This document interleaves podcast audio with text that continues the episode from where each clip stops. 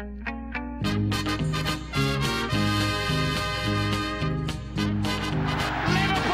are champions of Europe again.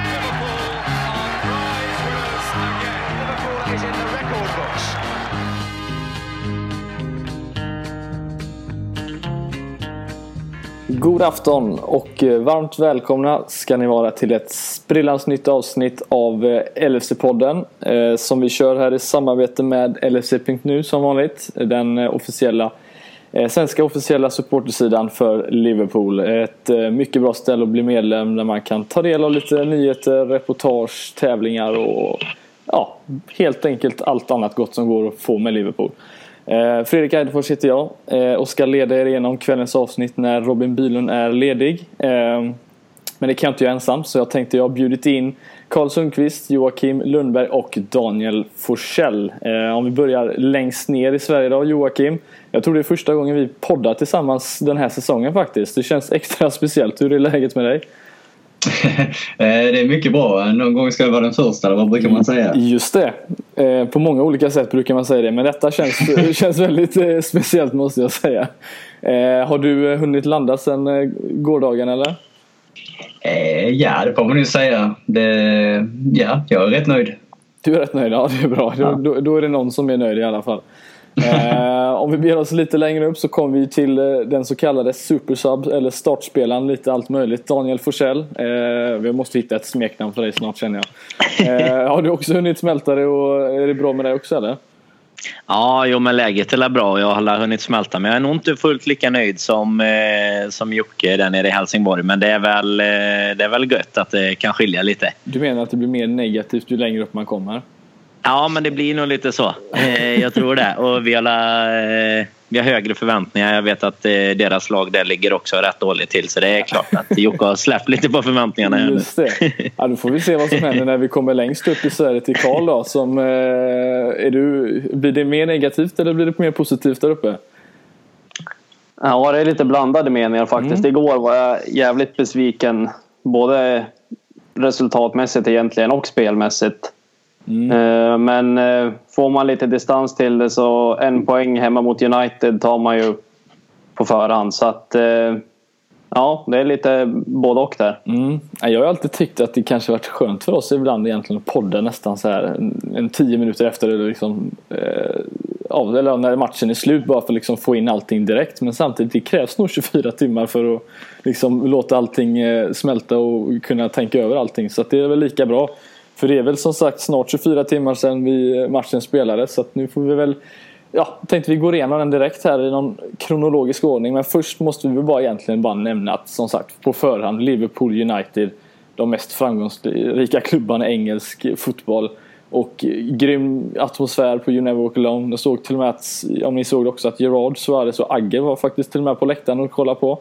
Eh, men vad var det egentligen som hände efter det där? För det går väl inte direkt till historieböckerna den här matchen, eller? Nej, det är inte den, eh, det stormötet man främst kommer komma ihåg kanske.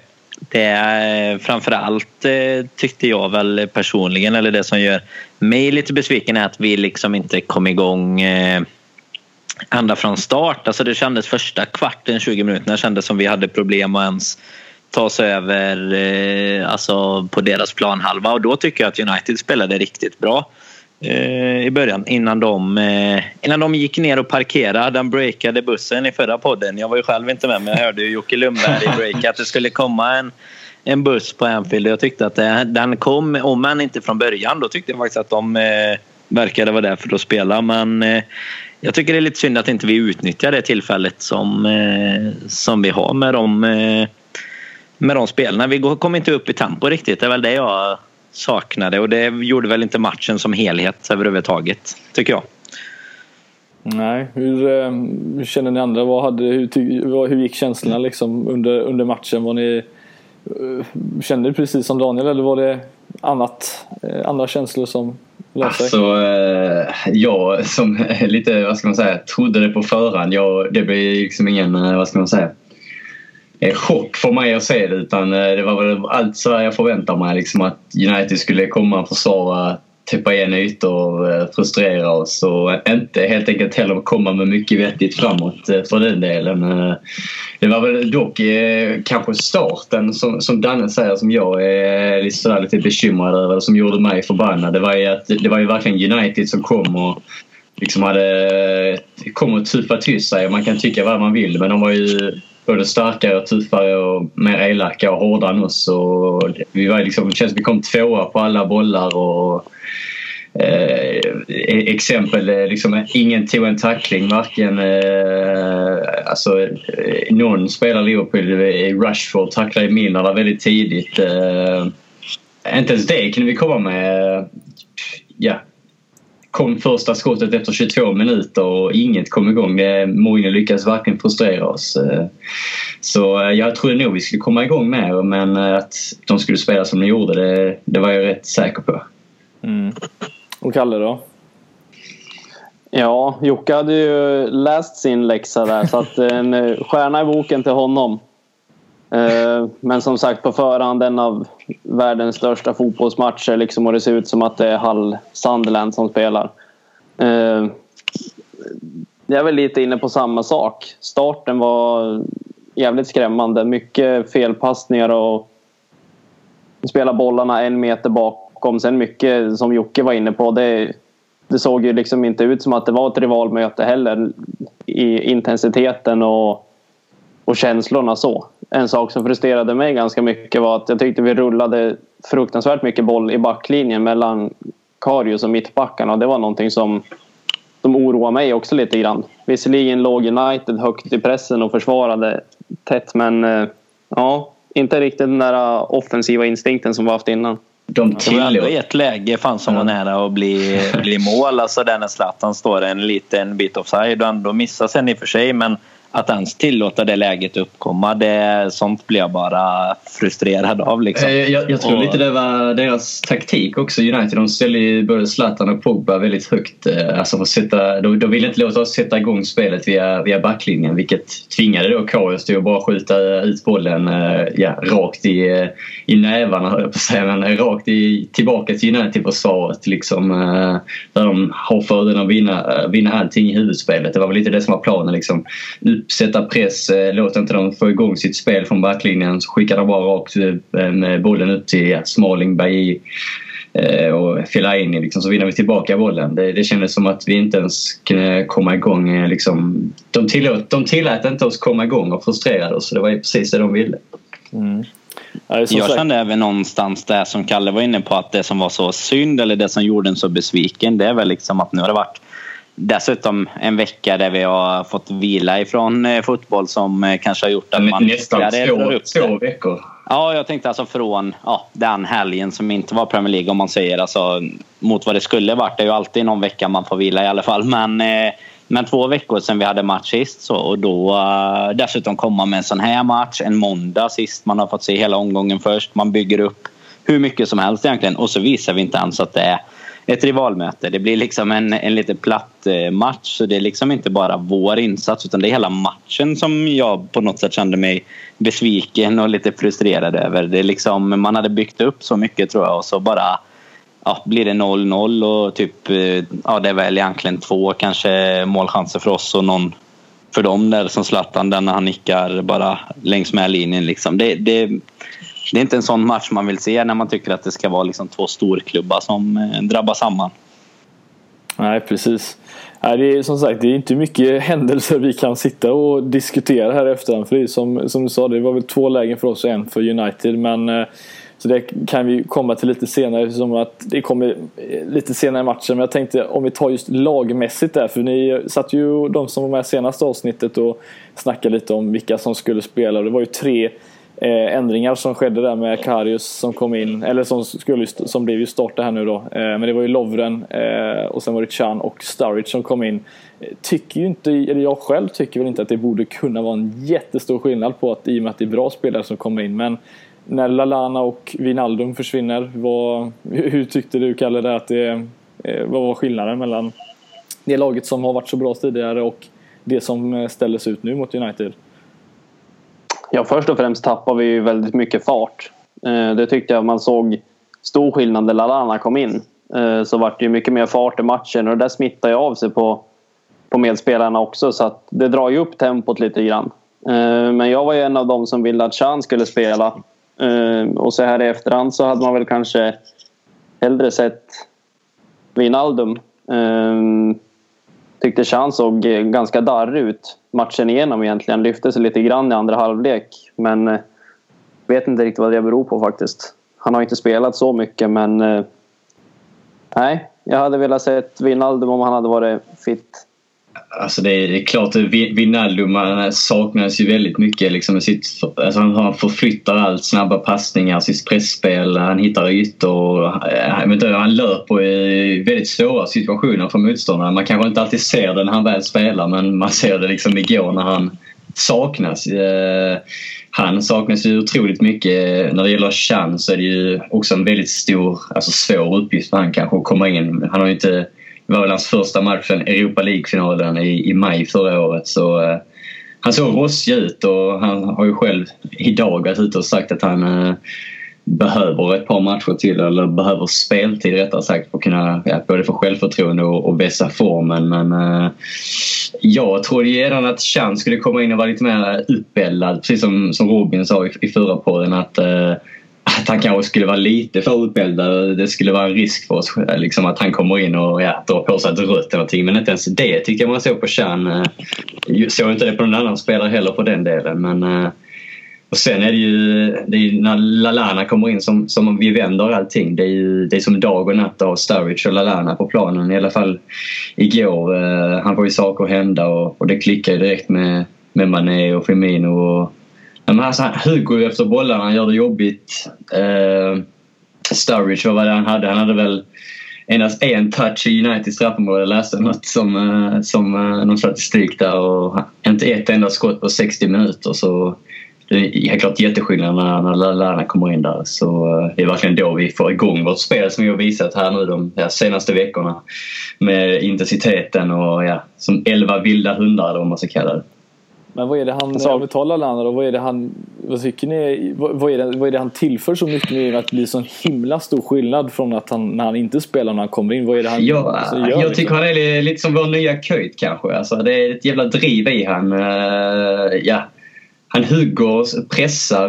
Det, det får ju med både Firmino och Mané som är ja, typ hugger och pressar precis som honom. Och det ständigt rörlig och gör det jobbigt. Han är överallt. Han är uppe i ryggen. Det är väl det som kanske inte Sturridge gör. Han står ju mer still. Han är såklart en annan typ av spelare men det kanske var det som liksom vi behövde ytterligare en som hade den här hungern. Och, ja.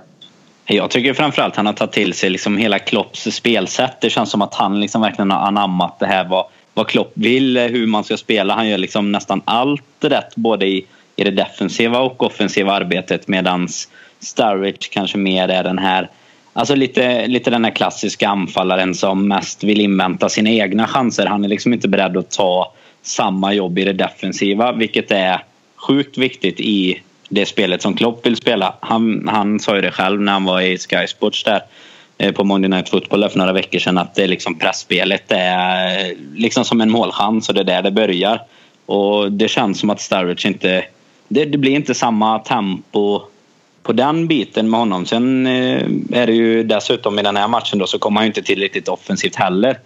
Eh, som han kanske brukar kunna göra men eh, nej, han har väl inga mål ännu och det ser väl inte jätteljust ut för honom tycker jag om man baserar liksom på hur det har sett ut än så länge under säsongen och igår han känns ju liksom okloppisk vad man ska säga om man kan ha det som ett ord. Eh, jag kan inte se liksom hur han ska passa in i vårt spel. Eh, I så fall måste han ju ändra sitt spelsätt men man tycker ju fortfarande han måste ju på något sätt själv liksom kunna försöka skapa chanser på egen hand. Eh, jaga, jaga motståndarna, sätta press, hugga, vinna tillbaka bollen. Det är liksom det typ som en Firmino gör men det är kanske inte det Sturridge står för och det är ju därför han kanske inte har en framtid här. Jag är väldigt skeptisk till om han spelar nästa säsong faktiskt. För jag, jag tror inte han kommer ändra sig. Och, och jag tror heller inte att eh, ja, Klopp kommer liksom kunna finna någon roll för honom om han inte vill ändra sig. Utan eh, han är helt enkelt han är okloppisk helt enkelt. Mm. Det som oroar mig lite grann med Starwich är att när det inte klickar riktigt i målskyttet så försöker han dra sig tillbaka lite grann i banan och nästan ta tag i saken själv eller dra sig ut på kanterna och, och göra sånt som han egentligen inte ska göra. Ehm, I mina ögon ska han egentligen bara befinna sig runt boxen egentligen och ta vara på målchanser. Eh, bortsett från det här pressspelet som ni pratar om. Men han, han faller alldeles för ofta ner, långt ner i banan tycker jag och försöker ta den här rollen som Coutinho kanske ska ha egentligen och det är lite oroväckande för en striker. Ja. Jag satt faktiskt i halvtid och snackade med farsan om, om, om matchen och det var han, nu håller inte han på något av lagen men han sa det väldigt bra. Jag tycker en, en grej som vi tycker vi tappar med Sturridge i och med att efter alla skador han haft och jag vet inte om det är bara just det som har påverkat dem. Han sa det ser ut som han springer Eh, springer på lego liksom. Han så här, trippar fram, ser ut som han har ont i fötterna. Han liksom ser försiktig ut när han springer för att han eh, i varje situation, han vill liksom inte gå in i någon situation. Jag tycker det är så himla, han sätter ju inte, han vill ju inte använda kroppen för att täcka bollen på samma sätt som en Firmino är väldigt bra på, eller en Mané för den delen också.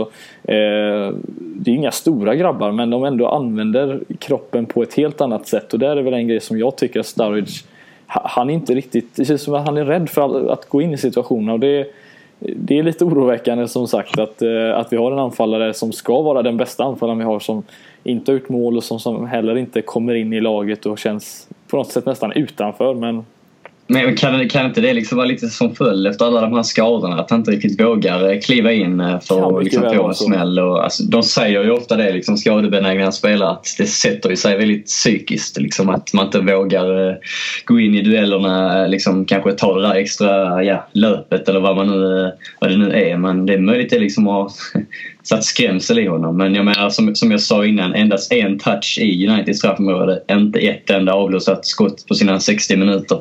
Man tycker ju liksom att när han väl får chansen då borde han ju vara mer ja, taggad eller liksom mer på hugget än man kanske har varit. Jag vet inte. Eh, jag tror att det som Kalle är inne på är en stor bit också. Alltså han, han tar sig ur sin egen position egentligen. Han vill vara så mycket delaktig att han tar sig dit bollen är och där han kan få lite boll. Och det gör ju att vi saknar ju honom som alternativ om han väl lägger en eh, kort passning till Coutinho och fallit ner i samma yta, alltså då har vi ju inte han där uppe. Och det visar ju om inte annat den statistiken som du säger Jocke, där en touch i straffområdet. Liksom, det är ju det är där inne han ska vara. Det är ju där han ska eh, få bollen. Liksom. Det är ju inte, han ska inte vara nere och hämta den vid mittplan och, och starta ett anfall. Den typen av spelare är han ju inte. Det, det behärskar han ju liksom inte eh, om han ska vara den som ska göra helst 15-20 baljer minst. Då. Men man tycker ändå skulle liksom inte kunna gå och liksom få han mer involverad. Jag tänker på liksom när vi då 13-14 när han och Suarez och Sterling liksom de var på hugget och de sprang fram och tillbaka och alltså där. Jag tyckte, såg man inte en annan typ av Sturridge då liksom när man tänker tillbaka den här hugga upp och ner, eh, ja. Just den Sturridge man tänker tillbaka till, till där, han skulle genom jag kunna se verkligen passa in i den här, eh, här kloppfotbollen eller kloppsättet. Jag vet inte vad, vad, vad tror ni där? Alltså, han, det var ju han ju väldigt bra på just att gå i djupledet. För det var en grej som jag tänkte vi, eh, som vi nämnde just med Lallana, vad han erbjöd eh, och Firmino just den att vi inte hade några spelare som egentligen utmanade bakom Uniteds backlinje även fast de var väldigt kompakta igår. Men där är det väl en grej som jag tycker att Sturridge var väldigt bra på. Det var att ligga mellan båda mittbackarna och sen ställa frågor och vem ska ta mig? Eh, och ingen hängde ju med honom i de eh, djupledslöpningarna. Men nu har han ju tappat dessutom farten. Nu är ju eh, Bailly kunde ju liksom jogga sig eh, och hålla undan honom. Och det, det är som jag nämnde, det är lite oroväckande. Men det känns som att man borde kunna hitta tillbaka dit om man får speltid. Men kommer han verkligen dit? Det, det är väl den stora frågan. Jag tycker det var lite samma med honom. Alltså både han och, och Emre Can igår. Nu, I och för sig, nu är det ju som ni sa. Alltså, Can har inte spelat sen finalen där i, i maj kanske. Han behöver kanske komma upp lite i matchtempo och så. Men både för hans del eller för Vinaldums del framförallt var det nästan som en bekräftelse på en spelare där vi kanske har sagt att det har sett bra ut men man liksom inte alltid ser precis vad det är han erbjuder och vad han gör. Det syns så mycket tydligare när han är borta liksom. Och lite precis samma sak när Lalana ersätter eh, Sturridge då. Man liksom ser direkt det verkligen Alltså det tar, eh, sen är det ju i och för sig slutet på matchen, United kanske backar lite men det tar liksom inte många minuter innan det verkligen blir en bekräftelse att men fan, det, var, det var så här vi skulle gjort från början. Liksom rörelsen kom igång och det gäller ju även de spelarna som redan hade spelat i 60-70 minuter. De blev helt plötsligt rörligare och erbjöd mer alternativ. Och det, ja, det är lite oroväckande för just de spelarna tycker jag. Sen eh, vi har ju sagt det hundra gånger nu att det är jäkligt skönt att vi har den bredden. Att eh, det är det som är problemet om man säger så. Men just för Sturridge finns det nog lite orosmoln som du är inne på Jocke. Att om han ens blir kvar. Eh, om inte han kan, eh, kan anpassa sig lite mer till just det här spelsättet. Då. Men, men, man ser ju liksom den stora skillnaden är ju verkligen när han kommer in. Det är i sista 25-30 vi spelar som, som Liverpool som, som man har sett här i höst. Jag vet inte, alltså är det liksom bara rörelse, mer rörelse som krävs vad vi liksom ska luckra upp den här typen av försvar? Jag vet inte ja, vad tror ni där liksom? Det kommer inte vara första gången någon parkerar en buss. Jag tror det kommer att hända redan i helgen när vi har West Bromwich. Det ska vi gå in på lite senare. Men en liksom elak Tony Pulis eh, som står för mycket negativ fotboll. Eh, det känns som det här kommer att bli vardagsmat. Och är det då mer rörelse vi behöver? Och, ja, Ja, jag, jag, jag tänkte på det också faktiskt. Du kan faktiskt få ta den Gikali. Jag tänkte just ställa den frågan. Alltså, var det United till 100% som bara stängde av just alla ytor och vi inte kom upp i nivå? Eller vad, om ni själva hade fått, eller vad ansåg ni själva var det stora problemet? Och nu fortsätter med Kalle. Vad hade du gjort om du hade kunnat fått ändra någonting själv? Ja, grejen är de försvarar ju jäkligt bra. De hade ju i stort sett hela laget utom Zlatan bakom bollen. Men eh, det är som Jocke är inne på. Det är ju bland annat eh, fart men sen måste man ju ha lite fart i passningsspelet också och flytta runt bollen för att kunna luckra upp så pass djupt sittande försvar och kanske hitta den där sista passningen till slut. Ehm, så att vi, igår, vi kunde väl inte göra mycket mer bytesmässigt egentligen än att sätta in Lalana.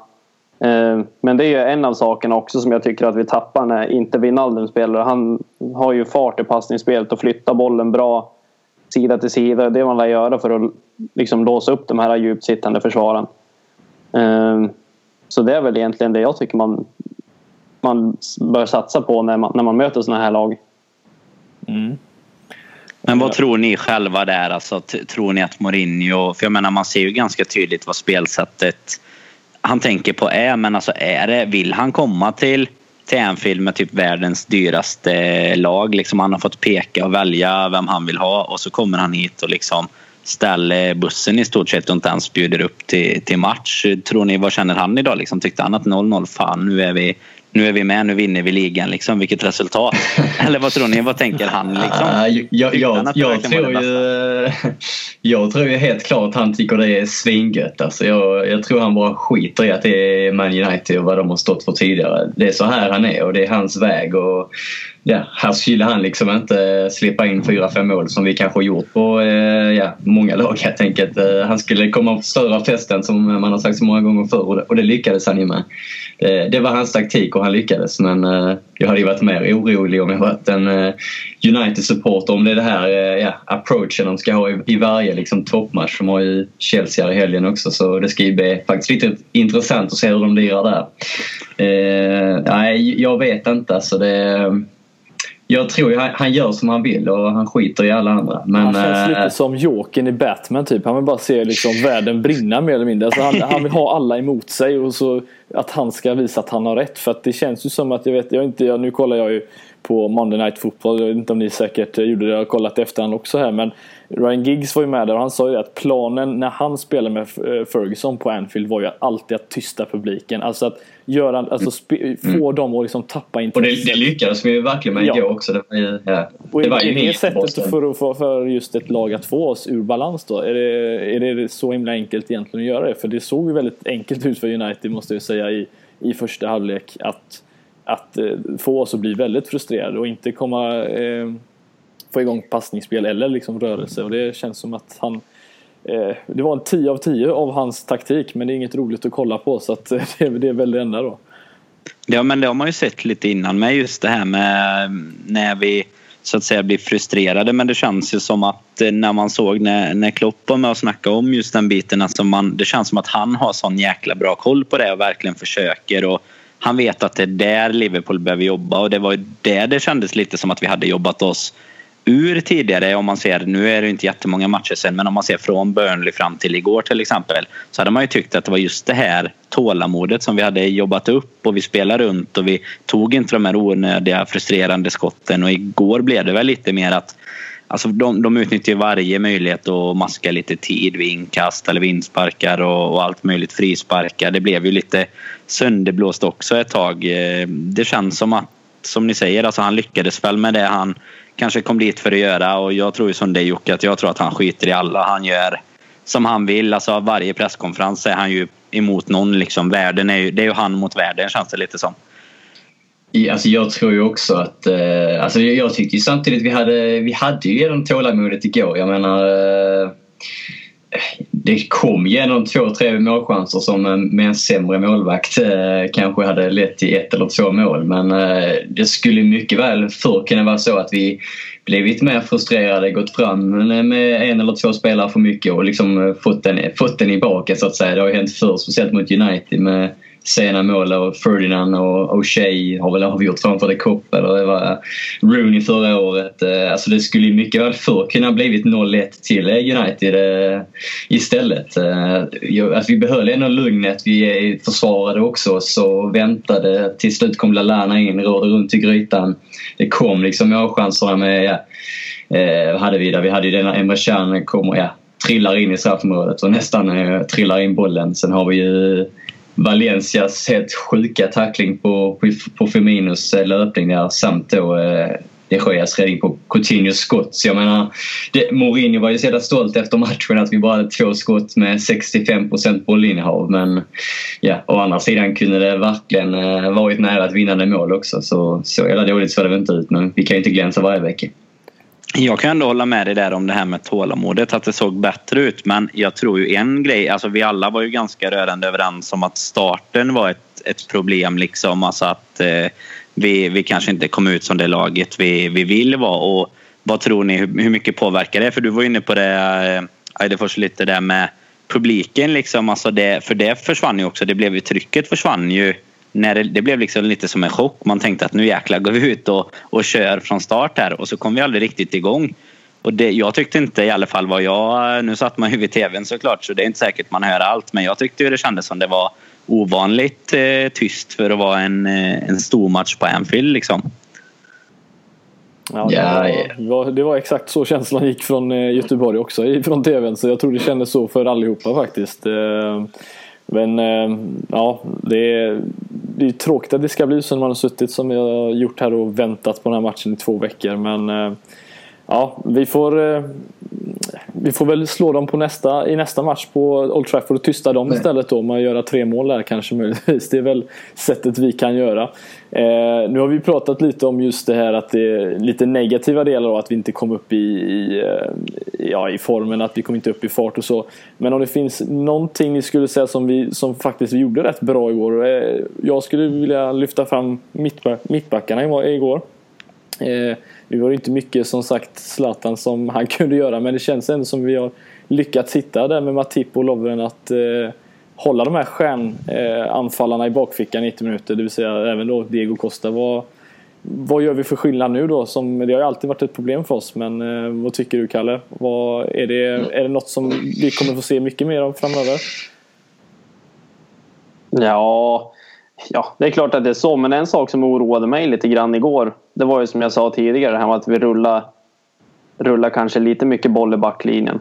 Eh, men i övrigt så, som du var inne på, ehm, bland annat Matip där mot Chelsea, så tycker jag att det har sett mycket bättre ut på sistone. Att man eh, vågar kliva upp hårdare ehm, i rygg på spelarna och, och så. Så att jag tror helt klart att det kommer bara bli bättre framöver det jag känner liksom som fortfarande kan vara ett, ett svagt kort det är ju alltså lite inne på det Kalle säger om att vi, vi kanske inte rullade för mycket boll. Vi, vi gillar liksom att, att börja spelet där men det var ju snarare att det här Uniteds höga press som eh, vi, vi blev helt enkelt för nervösa. Vi, eh, vi klarar liksom inte av att behålla lugnet när de eh, pressar oss när vi ska sätta igång vårt spel. Det gäller ju även ja, det har vi sett förr med även med Mignolet och andra mittbackar men eh, det är väl helt enkelt bara något som kommer med tiden. Ett, ett lugn i försvaret med målvakt eh, inräknat. Men jag tycker ibland att vi, ja, det, vi är för nervösa och bara slår bort bollarna för, för lätt när vi sätts under press. Det är ju det samt med de fasta situationerna som försvaret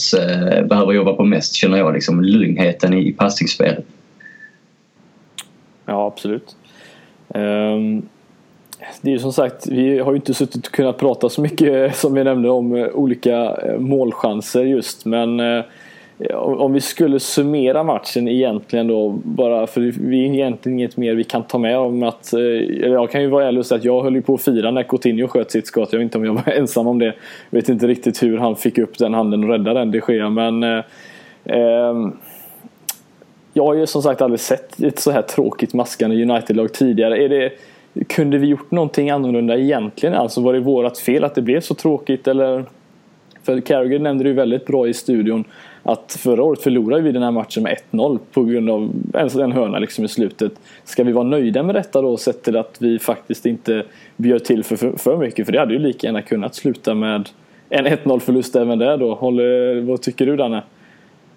Nej, jag tycker väl att vi... Eh, alltså det, det, är ju klart att det hade kunnat gå sämre också om man säger så men det, det känns ju som, precis som du är inne på, jag trodde ju att Coutinhos var på väg in. Jag trodde även att Emre Can skott var på väg in. Jag tyckte de Gea gjorde två riktigt bra räddningar där för där var det ju, vid Chans läge var det också riktigt rörigt eh, och lite samma med Coutinho. Alltså det såg ju verkligen inte ut som att han han var på gång att eh, dra in den i, i bortre krysset där liksom. Så all eh, cred till de Gea som har räddat United väldigt, väldigt många gånger. Eh, men sen tycker jag väl det, det mest positiva man kan ta med sig från denna matchen, eh, eller om man tänker hela efterspelet, det är väl hur lite som vi nu då, alltså lite hur negativa, eller hur negativ jag tycker att man känner sig efteråt när man ändå har tagit en pinne hemma 0-0 mot United som i vanliga fall inte kanske är så negativt resultat utan att det är liksom hela det här med att vi eh, förväntar oss mer och att eh, vi skrämmer eh, en av världens dyraste älvor till att inte ens spela sitt eget spel på våran hemmaplan. Det,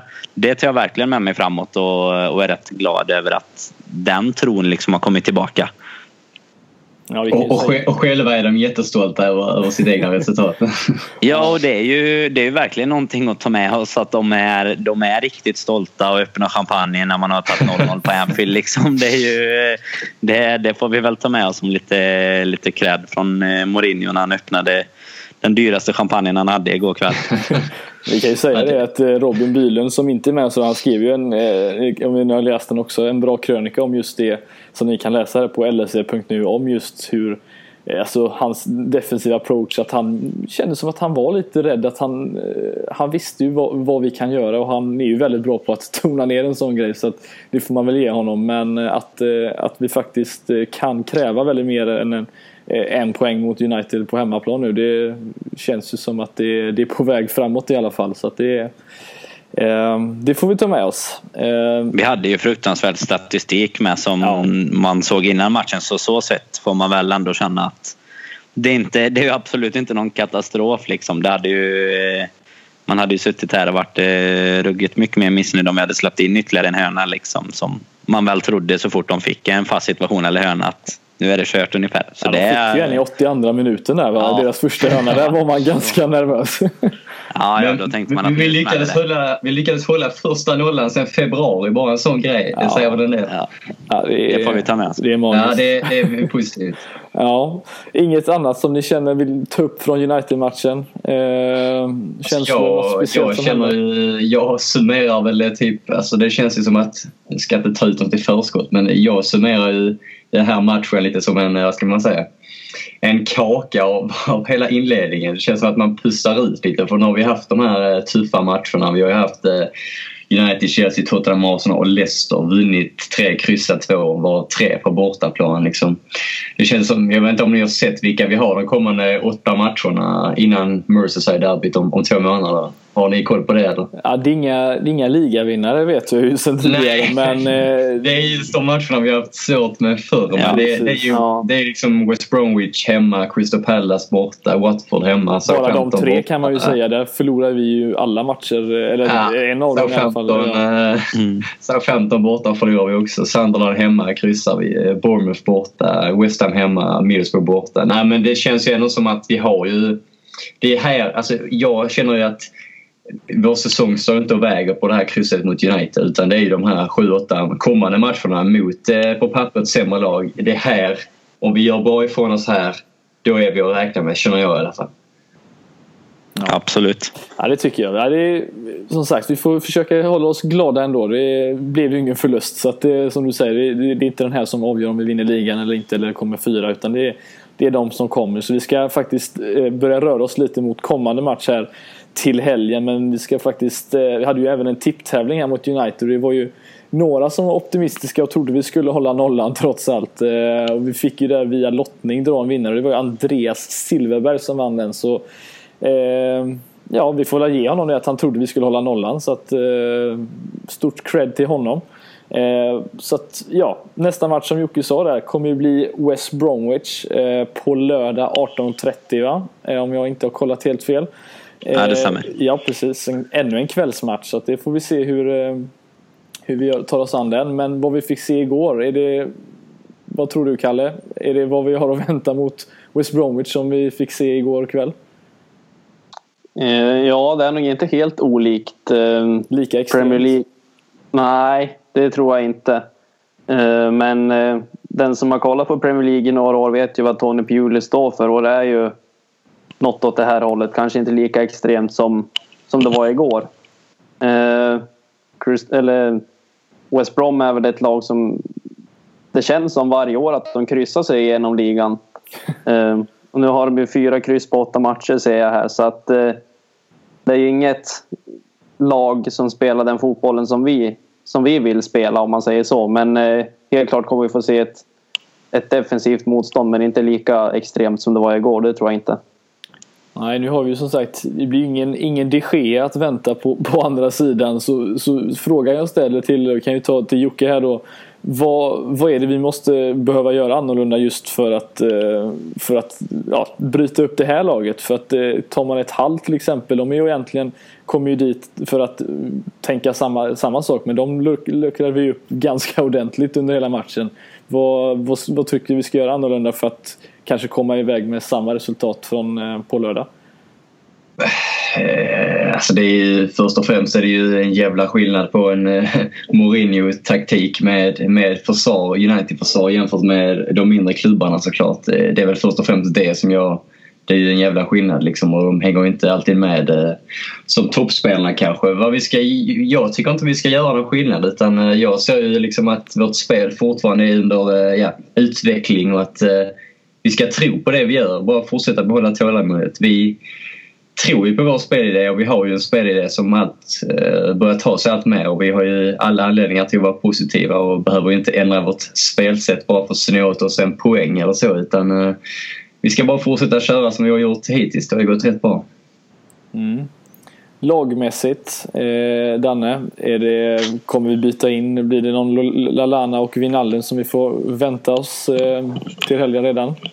Ja, men det tror jag faktiskt. Eller om, om Vinaldum nu är eh, helt frisk, frisk ja, och, och kry. Ja, men Lalana tror jag absolut eh, kommer gå in. Jag tror det kommer bli så som det har sett ut innan. Och lite för att spinna vidare på det Jocke snackade om det så tror jag att vi ska bara tro på det vi har gjort. Eh, bara fortsätta på samma sätt. Men den stora skillnaden mot igår är väl till att börja med att vi får inte liksom bjuda in till något i början. Vi får inte bli chockade om det händer något annat än vi tror liksom, utan bara ösa på från start och sen eh, tror ju inte jag heller riktigt att just om man tänker på, på parkerade bussar liksom. Det finns säkert en risk att det blir detsamma här men jag tror inte att de alltså, det blir inte samma taktiska Eh, plan på liksom verkligen dra ut på varje liten sekund. Det känns som att det är typiskt i kanske lite så större matcher om det är någon som verkligen har bestämt sig att vi ska göra dem frustrerade i en sån match som, som VBH då känns det som det mer kommer vara att de kanske backar hem men det kommer inte vara att de verkligen gör allt för att förstöra liksom. Eh, eller hur man nu ska förklara det. På ett helt annat sätt än vad jag tror att Mourinho och de lyckas med. Och sen också så skiljer det väl lite i, i kvalitet någonstans på spelarna också såklart. Ja, det är en grej som, jag, som är väldigt, väldigt tydligt som jag tyckte med United var att de hade ju, om de hade velat så hade de ju i vissa lägen kunnat eh, trycka på med folk efter att de hade eh, vunnit boll och säkert kunnat skapa en, två, flera ganska farliga chanser. Där är väl en stor skillnad på ett lag som West Bromwich United att West Bromwich kommer ju, de ser ju detta som att ja, men de vill ju gärna ta de här poängen och, och eller ta en poäng i alla fall och kanske till och med öppnar upp sig ännu mer då för att de känner att de eh, är lite dumma och kan, kan ta vara på chansen och det är väl det man hoppas att eh, eh, de ska göra. Eh, för att eh, som sagt att vi har ju några svåra matcher som kommer upp här. Det är ju som vad var det Jocke du sa, West Bromwich, vi har Watford och Crystal Palace. Eh, som alla kommer, ja de kommer väl ha samma approach mot oss som likadant antar jag. Eh, det är väl ingen skillnad mellan de tre lagen.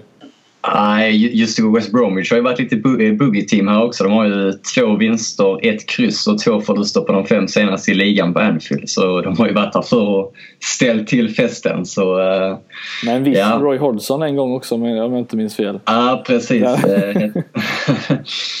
Ja, det är lite sådana sköna Peter och den Winge som har avgjort här för några år sedan. Och sånt, så det är, allt kan hända när West Bromwich kommer till Anfield. Mm. Men jag tror du har rätt där eller Eidefors är ändå just det, i det här att de blottar sig nog lite mer.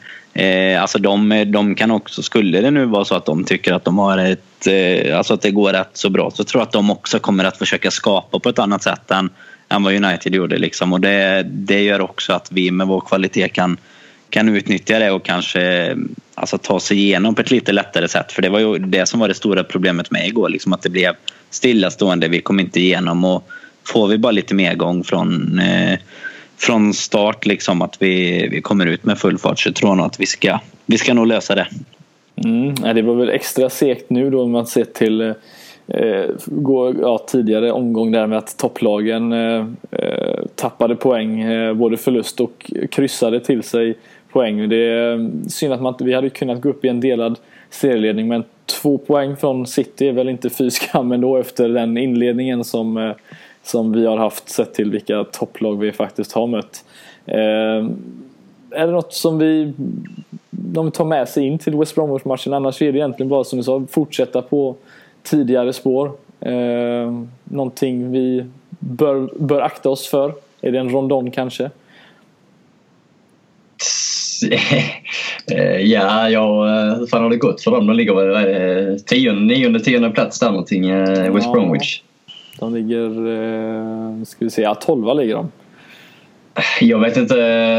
Det är väl rätt tunga pjäser på, på fasta situationer i West Bromwich också. Det är väl just där vi alltid brukar ha lite kämpigt. Så det är, Ja, men det, det känns som det är ett sånt lag som du aldrig vet vad du har. De kan komma och göra vad som helst. Man hade kunnat förlora dem ja, alla inledande matcher och ändå kunna komma och göra något här. Det känns som den typen av lag. Liksom. Ja, det är aldrig roligt att gå upp mot. Nej. det var sist Jonas Olsson var het på Anfield men de gjorde några, var det inte ett eller två? Han, ja, han gjorde två men fick ett bortdömt va? Ja, det var då Origi jag gjorde kvittera i typ 96 eller någonting. Alltid passa oss för Jonas Olsson. Ja, ja, ja för fasen. Det måste vara dialekten tror jag. Eh, jag och Jonas låter helt sjuka. Men eh, jag vet jag gör en grej jag tänkte på igår. Hur fan ser, på att tala om något helt annat. Ja, du får köra. hur, hur fan ser den här jävla gången ut egentligen? Vår gamla liksom is ja. Anfield-gång eller vad man ska kalla det. Den är ju så jävla själlös. No, alltså, så att, det är aluminiumfolie i taket. Folie, det sa jag till farsan också. Vad fan, satt folie i taket liksom. Nej, det, Under det där ombyggnad. Måste, det, det där måste vi jo, men det där måste vi ta tag i på direkten. Slänga ut lite ja, Europapokaler och lite Shankly och lite grejer på väggarna. Det måste ju skrämma motståndarna för fan. Det ser ju mer eh, fantasilöst ut än Evertons jävla gång som är lika vitt och lång. Alltså. Välkommet till Vångavallen mer eller mindre. Ah, nej, men det, det, det, där, alltså man fick fan en tår i ögat när man såg det. Liksom all, allt man har sett förr med jag går ner för trapporna och det här. Det, ja, det var helt jävla själlöst. Eh, det där är fan något vi måste göra också. Du får faktiskt hålla dig kvar med den tanken här Jocke. För vi ska alldeles strax praktiskt prata Anfield. Eh, själv byggnaden Anfield. Ehm, jag vet att där har vi lite att prata om för att ehm, det har hänt lite saker sen, sen senast eh, vi byggde Main Stand även fast det var väldigt nyligen. Ehm, men jag tänkte vi alla ska få ta fram det vi är så himla bra på och tippa helt enkelt. Eh, så om vi börjar med Kalle. Eh, West, Liverpool West Bromwich. Vad slutar matchen? Eh, den matchen slutar 3-0 till Liverpool. Oh. Eh, ytterligare en nolla. Ja, jag tycker att vi kan fira en vinst den här gången. Det var väl i fjol vi stod och firade framför The Cop när Origi hade dragit in en kvittering där i slutet och Niklas Holmgren försökte skrika hål i högtalarna. Så att vi firar en vinst den här gången istället för ett kryss. Ja, då fick, vi, då fick man ta mycket skit som Liverpool-supporter ett tag. Alltså att era nya tränare, han fyra kryss och nej. Ja, nej. Danne då? Vad, är du lika optimistisk? Nej, det är jag inte. Jag brukar ju vara det när jag tippar men jag tycker att de är för jäkla tråkiga att möta West Bromwich. Men jag tror ändå att vi vinner i och för sig men jag tror inte att vi håller nollan. Jag tror att det blir 2-1. Eh, och det är nog hjärtat egentligen tror jag nog på 2-2 men jag säger 2-1 så eh, lägg lönen på 2-1. Två, hela lönen eller bara lite? Ja, del? ja. Det väljer man själv. Och Nej, hela. Det är ja, ganska det är lika bra. eh, och så Jocke då, vad, vad tror du? Ja, jag var ju så jävla negativ här förra podden inför United och trodde på bussar och mållöst. Då fick jag ju rätt så, eh, så jag vet inte om jag ska dra till med något sjukt nu eller om jag... Nej, jag, jag säger 2-0. Jag tror faktiskt att vi tar och kniper ytterligare en nolla. Eh, Så vinner vi med 2-0, lite sådär lagom. Det, ja. 2-0 vinner vi ju aldrig med. Det, det är sånt som man vill vinna egentligen. Sån här stabil, Ja, stabilt men jag tror resultat. ett, ett 1-0 efter två minuter och sen bara sätter vi 2-0 precis innan eh, första halvlek är slut och bara dödar dem. Lite sådär snyggt. Ja, då har du inte kollat Liverpool de senaste åren men vi, vi hå- hå- håller tummarna för dig. Eh, jag tror själv på 3-1 nämligen. Det känns som ett... eh, Vi kommer släppa in ett mål men vi kommer säkert göra några. Så att, vi, vi tror i alla fall på vinst eh, och vi hoppas väl att vi kan sitta här om en vecka och eh, ja, känna att vi har haft rätt. Eh, vissa kanske till och med har tippat på de resultaten och då får vi se vad de vinner. Eh, så det kommer ju komma ut en tävling här med oss på Twitter så det är bara för er eh, lyssnare att eh, hålla utkik. Vi kommer retweeta och skicka ut allt så att det kommer faktiskt inte gå att missa. Det är helt omöjligt. Eh, Ja, till sista delen av eh, avsnittet här tänkte vi eh, Jocke, du har eh, eh varit, varit in och kollat lite på det här med ombyggnation av Anfield. Det har pratats lite på sistone om, eh, om att bygga ut ännu mer men det verkar inte vara så lätt som man tror. Vad, vad pratar vi om för läktare och vad pratar vi om för pengar och vad är det som händer egentligen?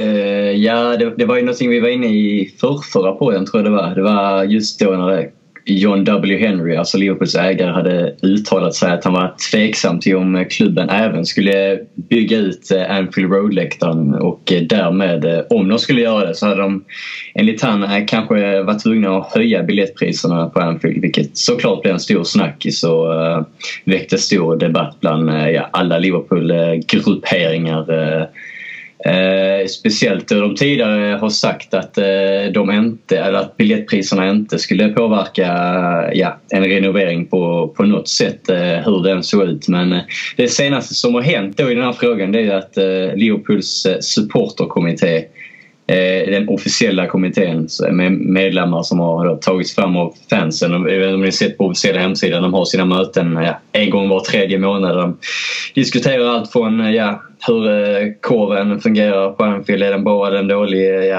alla aktuella frågor liksom, eh, med eh, liksom, representanter från klubben. Nu här sist var ju både Ian Air och ja, Fenway Sports Group, deras man eller spindel i nätet, Billy Hogan som säkert ni alla känner till. De var på plats och en av frågorna som kom upp var då givetvis rörande Anfield Road-utbyggnaden. Och eh, Ian Error har då sagt att eh, klubben inte fortfarande är säkra på hur de kommer att göra. Och de har fortsatt alla tillstånd och, liknande från kommunen eh, med, med, med att få lov att bygga. Och det är minst 12 månader kvar på det där tillståndet. Och han säger att det skulle kosta 60 till 70 miljoner pund att bygga ut läktaren och det skulle ta 15 år att betala av den här skulden. Och klubben står då och funderar på om det är ekonomisk mening med att liksom utöka Anfield med 5 till 6 tusen stolar för att då ha den här skulden. Eh, och ett exempel, eller ja, ett... Eh, vad ska man kalla En eh, Spirit of Shankly, då, supportergruppen, de har då tagit fram... Vad, vad heter det? Ett förslag man, kanske? ett förslag. Det där var ordet jag letade efter alldeles för länge. De har då tagit fram ett förslag eh, där det kanske skulle kunna vara aktuellt för supportrar att då gå in med en liten peng eller en större peng. Det beror ju på hur många som är intresserade. Eh, Klubben vill ju helt enkelt kanske inte utöka läktaren, eh, Anfield Road-läktaren eftersom det då är en läktare med eh, målet liksom mot, och, eh, mot sig och det därmed inte skulle liksom innebära att man kan ha en hospitality, alltså med käk och sponsorer och loger och grejer. Det är halva nya mainstand består ju av just detta vilket gör att den då har liksom kunnat betalas av fortare för det är, allt handlar ju om sponsorer och pengar så, som vi alla vet. Eh, Eh, jo, Spirit of Shankly sa då liksom att eh, till Janero att klubben har ju nu möjligheten att kanske påbörja ett samarbete med supportrarna och låta supportrarna samla in, samla in pengar och därmed få in supportrarna på ett sätt som delägare i klubben. Eh, Air var då först liksom lite skeptisk till det och förstod inte riktigt vad de menar men de tror i sig själva, Spirit of Shankly då, att de skulle kanske kunna samlat in det här på liksom 10-15 minuter. Eh, en peng från eh, alla Liverpool-supportrar nationellt och internationellt. Eh, de säger att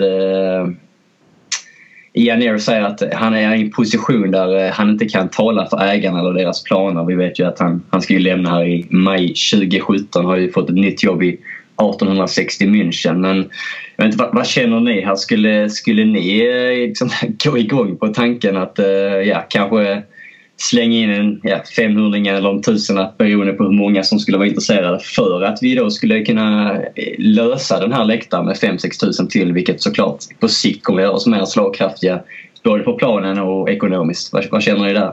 Någon som är sugen?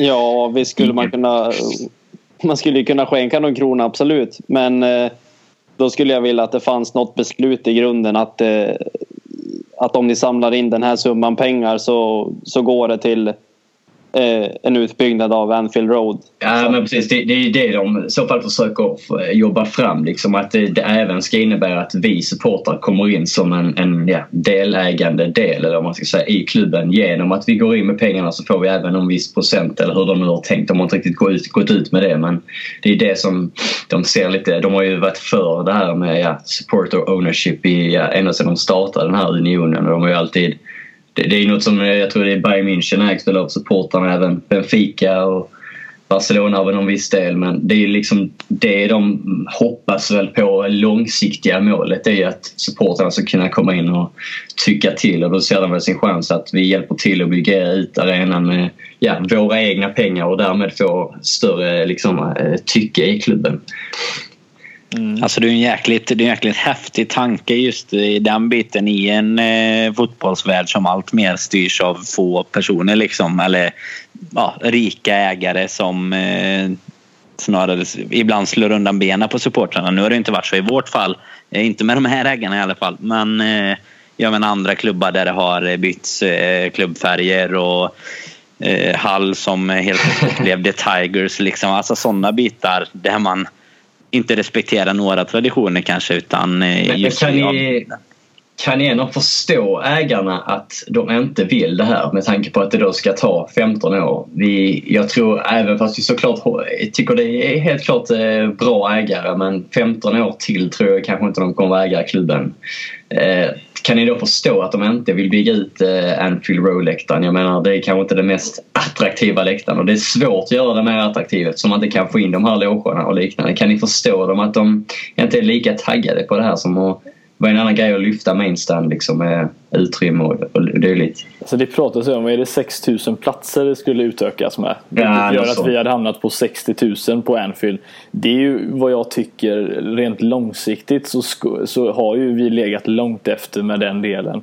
Eh, att, att ligga på 45 kontra 60 är ju ganska mycket och gjort det även för Arsenal del om vi tar dem som ett exempel.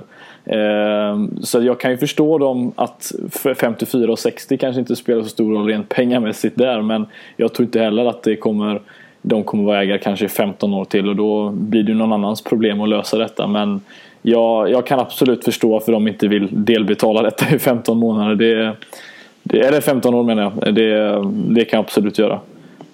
Men jag kan ändå tycka att det som är lite konstigt med den biten eller så när det, alltså när, när det väl är byggt sen så kommer ju ändå värdet på hela paketet Liverpool öka. Liksom. Då har vi helt plötsligt en arena när du säljer klubben om de nu Alltså vi har ju pratat om det många gånger innan så man behöver inte gå in mycket mer på det men om det skulle vara så att de, de har en intention på att sälja klubben så kommer ju ändå hela värdet på klubben vara större om du har en arena med 60 000 istället för 54. Tänker jag att även om du då har de pengarna Alltså de får du ju någonstans igen. Eh, även om du har lånat de pengarna när du gör det så säljer du givetvis så att det inkluderas alltså i det enda, liksom.